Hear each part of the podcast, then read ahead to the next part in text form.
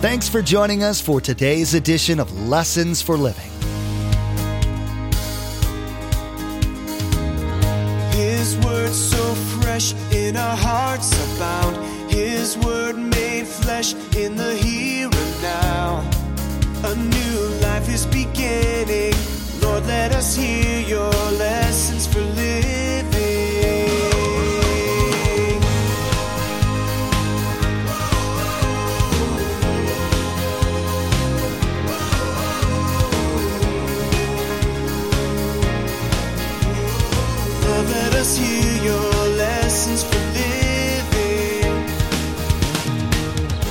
John writes, if you'll read this book and study this book, you will be blessed. Anybody want to be blessed in your life? So when we get to Second Thessalonians, I'm going to dip in just a little bit into that book of the Revelation. Has to do with end times. And if you'll come as you are now, guess what? You'll be worse off for the book of Revelation. Is that right?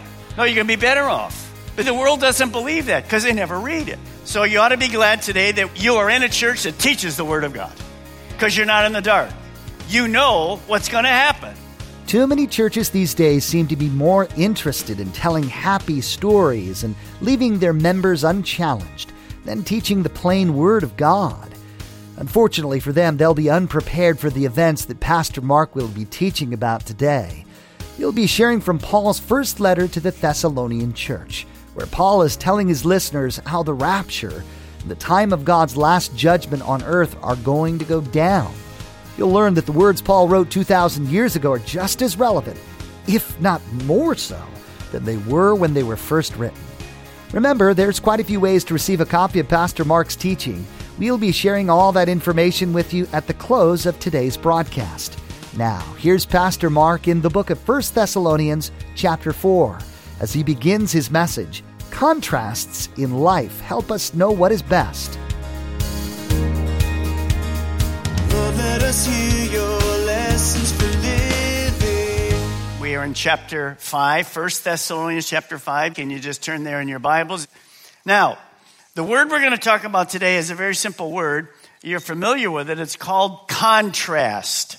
Here's the definition of contrast something that is different from another. In other words, to compare in order to show differences. And we might use that word contrast kind of a different thing when you're in your life. The pros and the what? The cons. The pros and the cons. And when we make decisions, we're kind of thinking of that. If you're going to buy a car, well, here's the pros and here's the cons. If you're going to go on a vacation, here's the cons, here's the pros, and you work that through. So here's what you want to write. Contrast in life, simply a comparison between two things, often helps us to know which is best. So all today, I'm going to give you about 10 or 12. You don't have to write them all down, but the contrast, you determine as you're going through, that's the one I want. That's the decision. That's the difference I want in my life. I want which is best. Now, let me show you the basic one. Here's the scripture Paul writes. Since you have been raised to new life with Christ, set your sights on the realities of heaven, where Christ sits in the place of honor at God's right hand. Think about the things in heaven, not focusing only on the things of earth. So, what you're going to see all the way through the scripture today, here's the contrast. We're going to talk about two contrasts constantly through the scriptures believers, Christ followers, and unbelievers. There is a great difference between a believer, how they make decisions, and an unbeliever. So here it is contrast. Believers have a different view of life than unbelievers. Paul said, We want to be thinking about eternity, but we still live here. The unbeliever, as in large, doesn't think about eternity. They just focus on life here. Well, that is dangerous because everybody's going to die. And that destiny where you're going is huge. And you can't make it after you die. And so, as Paul goes through this, he's going to address a church just like I'm doing now, a church in Thessalonica. Look at verse 4. But you, the believers, brothers, are not in darkness so that this day, the day of the rapture, should surprise you like a thief. You, again, is that picture between, he's talking to believers, the contrast of believers and unbelievers. Now, here's the contrast that you're going to see over and over again as Paul talks. The contrast between light, which is daytime, and darkness, which is night. Now, darkness can be physical. People can't see physically. It can be intellectual. Man's wisdom versus God's wisdom. And then, of course, the basic one is darkness is really a spiritual term. The contrast between light and darkness and day and night are all through the scripture. And the Bible describes that contrast like this the difference between good and evil, between God's people and the people of the world. Again, between darkness spiritually and light spiritually. Now, spiritual blindness is what you and I were born into. Everybody is born an unbeliever in darkness. We don't get it. We don't understand. We have a nature. And our world, spiritual darkness, is what our unbelieving world lives in. All around us is simply darkness, spiritually. And it's talking about away from God. Now, let me give you an illustration of intellectual darkness. Those of you that maybe, I don't know if you ever listened to Albert Mohler, he's got a podcast. He's very good. He's head of a Bible seminary, conservative. He's really great. I listen to him pretty much five days a week, just like 10 or 15 minutes. He always has some interesting things. If you ever look at the New York Times, if you know anything about the New York Times, the New York Times is one of the most liberal newspapers in the world. And they had an article, I'm going to read it to you, in March 25th in 2019, just a couple weeks ago. Here's the headline of the New York Times around the world. Here it is. It's from a professor of philosophy, thinks he's a smart man. Here's his opening statement on the headline of the New York Times. The idea that God is all knowing is not logical at all, it's simply foolish. Well, that's what you would expect from a liberal newspaper. They don't even believe in God. So understand, he thinks he's smart. He's wise. God, there's no way that a God is an all knowing God. No, that's true. He's not only all knowing, he's all powerful. Sorry. And see, the world believes that and goes, yeah, yeah, yeah. Well, God had something to say about this man's wisdom. He's in darkness mentally and spiritually. Let me read to you what Paul writes. For the wisdom of this world is foolishness to God. As the scriptures say, he traps the wise in the snare of their own, quote, cleverness. This man, unless he changes, is not going to be happy where he ends up because there is a God who is all knowing, all powerful, by the way, all loving if you believe in him. Now, how in the world can a person get out of spiritual darkness? If spiritual darkness is here, and we know that in our world. By the way, do you think today that spiritual darkness is getting better or worse? Yeah, by the instant all over our world. So, how can a person get out of that spiritual darkness in their own life? Well, a prophecy from the Old Testament gives us the answer. Look at this Isaiah 9 2. The people who walk in darkness, quote, unbelievers, as we all started, will see in the future a great light. For those who live in the land of deep darkness, a light will shine. A light will shine. Now, who is that light?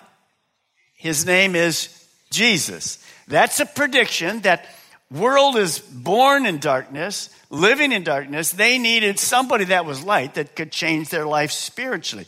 So this great light is Jesus coming to our earth to end spiritual darkness. Jesus says it like this. in John 12, 46. I have come, Jesus speaking, as a light to shine in a dark world, so that all who put their trust in me will no longer remain in the dark. In the dark. Notice, he is the light of the world. Let me ask you, you're in a dark room or you're maybe you're at home and the electricity goes out at night. Or out in a store and the electricity goes out. And you're searching. You can't even see in the store. You're searching and you got, oh, there it is, of a little flashlight. You carry a little flashlight. The problem is you haven't touched it for two years. know what I'm doing, don't you? Yeah. Now, all of a sudden, bing, just a little light. Does a little bit of light make a difference in a totally dark room? Yes. Are you going, hallelujah? Guess what? You and I are the light of the world. Don't be discouraged. It's dark everywhere, Pastor Mark. It's horrible. Shine your light. Jesus is the light of the world, but when he left, he said, You are the light of the world. That's the joy we have. We have the light. We don't walk in darkness anymore. Now, Jesus goes on with a great statement. Let me read it to you, John 8 12. When Jesus spoke again to the people, he said, I am the light of the world. Whoever follows me, Christ follower, will never walk in darkness, but have the light of life. In other words, walking in darkness is about a spiritual insight into our world. If I'm in dark, I don't get it. If I'm in the light, I get it. I understand what life is all about. And the word walk simply means daily lifestyle. Here's another contrast you think about. Now ask yourself which one of these you think is best. Here it is. Contrast. Following Jesus, you're going to be in the light versus following self and Satan and you're in the dark. Which one of those do you think is best? Is it debatable? No, I mean, it's very common sense. Of course, I want to walk in the light. I don't want to walk in the dark spiritually. Now, look at verse 5. You are all sons of the light, speaking to that church, and sons of the day. We do not belong spiritually to the night or to the darkness. Now, what Paul is saying is to these people remember when he came into that town, there were Jewish people that believed in God but they didn't believe in Jesus. There were pagans that didn't even believe in one God. They had lots of gods. And that whole church changed. The Jewish people, not all of them, but many of them came to believe in Jesus. The pagans believed in God and Jesus. And so what he says is, you know, you're sons of the light, you're daughters of the light today. You don't belong like it used to be in those days. And this is what happened to all of us, exactly the same, because we were born in spiritual darkness. Take a look at what Paul writes from Ephesians. For you were once darkness. That's all of us. But now you are light in the Lord. Live as children of light. It's not an event. When you and I accepted Jesus Christ, we stopped living in unbelief. We stopped living in darkness. We stopped living in moral confusion and we started walking in the light. The light often means this in truth and in spiritual insight. We can understand what's happening. Now, that's a huge difference. We're here today as Christians. Some of you have not yet become a believer, but you'll definitely get an opportunity at the end because that's the best lifestyle in all the world. So if you're here in a church being taught the Bible, basically, you will not be in the dark about life. Is that important? Yeah. See, we have to be here under Bible teaching. And we learned in the last few weeks the rapture, that we're all going to die, the tribulation, the second coming of Jesus. So Paul says, I'm teaching you from the word. Do you know that there's many churches now that don't teach the word? They dilute the word. And one of the interesting things, you can go to a lot of churches, you will never hear the key from the book of Revelation. And they will say, well, the book of Revelation doesn't have any application to us at all. That's total foolishness.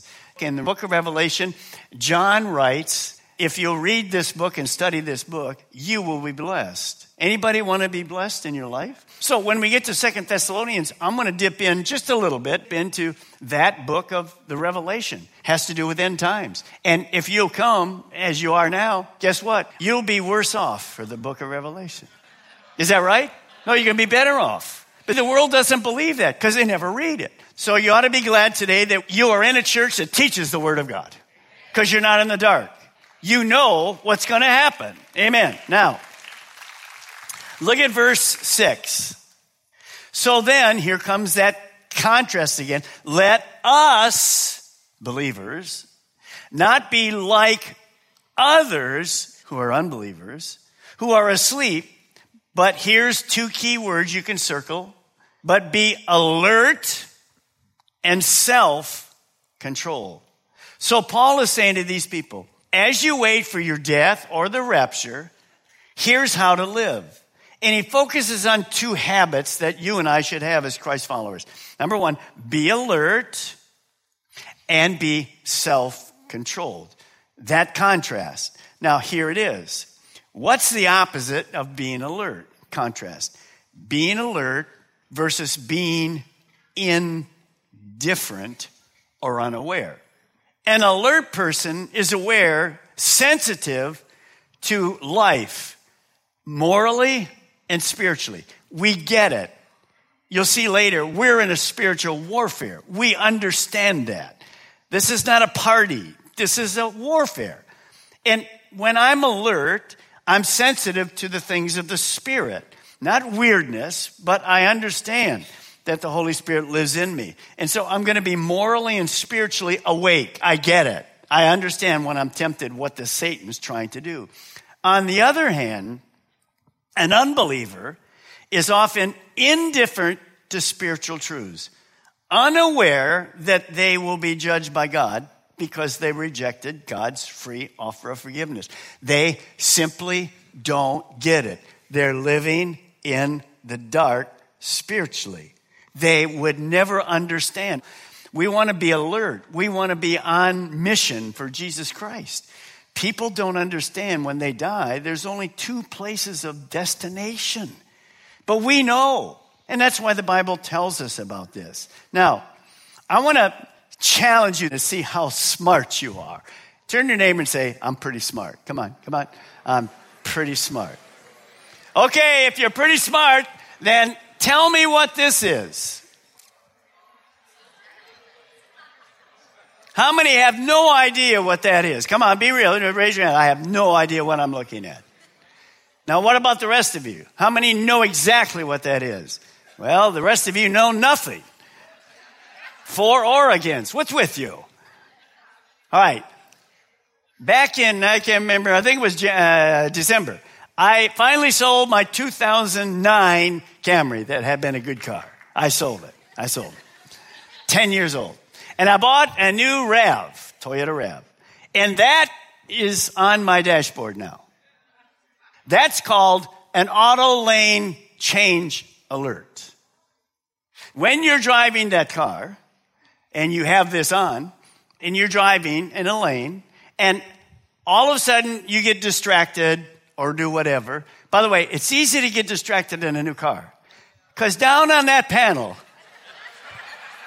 I'm still learning. I've had four months. I said, what is, where's the air conditioner? How does it blow here? What does that do? What's it, what, what is that one doing over there?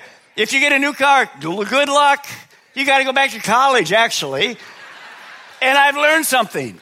I can't be pushing down there and driving out the because I'm going right out of the lane immediately, right on a neighbor's yard or something. So when that thing comes on and you go outside your, by the way, there's a great place you have to be careful with this 192 in Minton.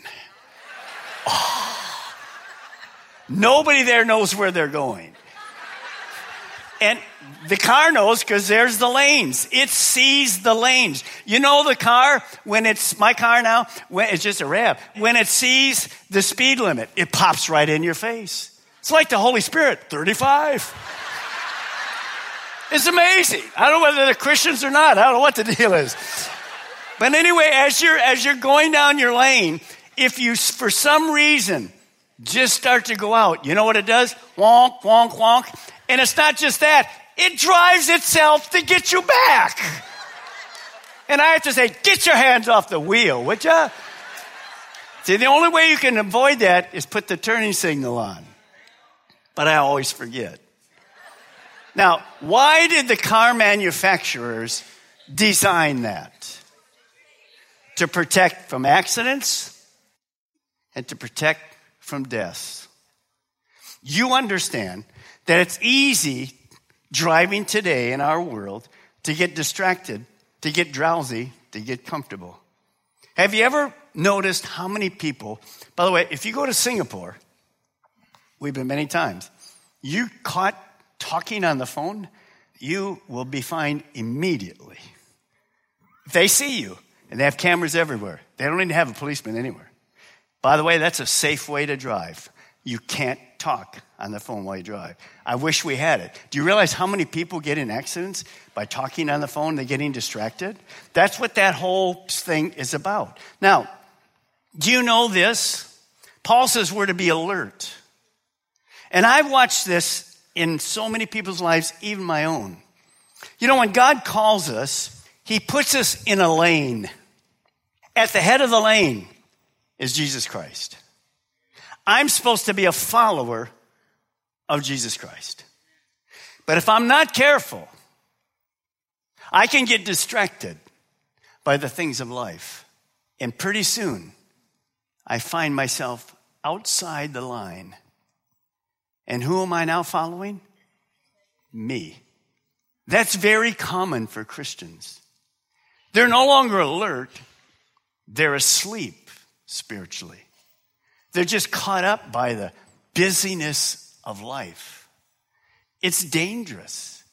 And I just want to challenge you if you used to follow Christ and you're in that lane, we're not talking about a lane that's like this, it's impossible to follow him. Not at all. We have the Spirit to help us. And you're growing spiritually, and you're not aloof, and you're following Him. That's the way we do life. But very often, Satan, with the things of this world and all kinds of emotional things, pretty soon we find ourselves, how did I get out here? Let me challenge you at the end of this service, you need to make a recommitment and come right on back to following Jesus. That's the only way you're going to get to the destination you want to go to. Quit playing outside the lines and let's be right on alert for Jesus Christ. Let's get back doing what we're supposed to be doing. Now, that was really mostly for the world because they don't follow that lane. They always follow their own lane. But we know better. Paul is challenging us be alert. Don't be distracted. Don't be apathetic. Don't be lazy about your spiritual walk. Get back in line following the road that God put you on. Stay in that lane that He's given you as a gift from salvation. Amen? Today, Pastor Mark taught about contrasts. You found out that the Bible uses contrasts quite a bit to help show the difference between right and wrong you learned that a contrast that's used quite often in both the Old and New Testaments is light versus darkness. Pastor Mark showed quite a few examples of this particular contrast and which choices a Christ follower should make. We know social media is a big part of everyone's lives, and it's a great way to stay connected with each other. We'd like to add a little bit of joy and Jesus to your Facebook and Twitter pages, so come like and follow us. You'll be able to keep up to date with all the latest information about Pastor Mark, the Ministry of Lessons for Living, and the church behind it, Calvary Chapel, Melbourne. Visit lessonsforlivingradio.com and follow the links to connect. That's lessonsforlivingradio.com. Next time, Pastor Mark will continue his teaching Contrasts in Life help us to know what is best. You'll learn more about being a Christ follower and doing the works of what the Bible calls the light. Pastor Mark will explain what those deeds of light are and how making a habit of doing those works will cause you to get closer to God and to be a blessing to those around you. You've been listening to Lessons for Living with Pastor Mark Balmer of Calvary Chapel, Melbourne. Please join us again here on Lessons for Living, and together, let's do life right.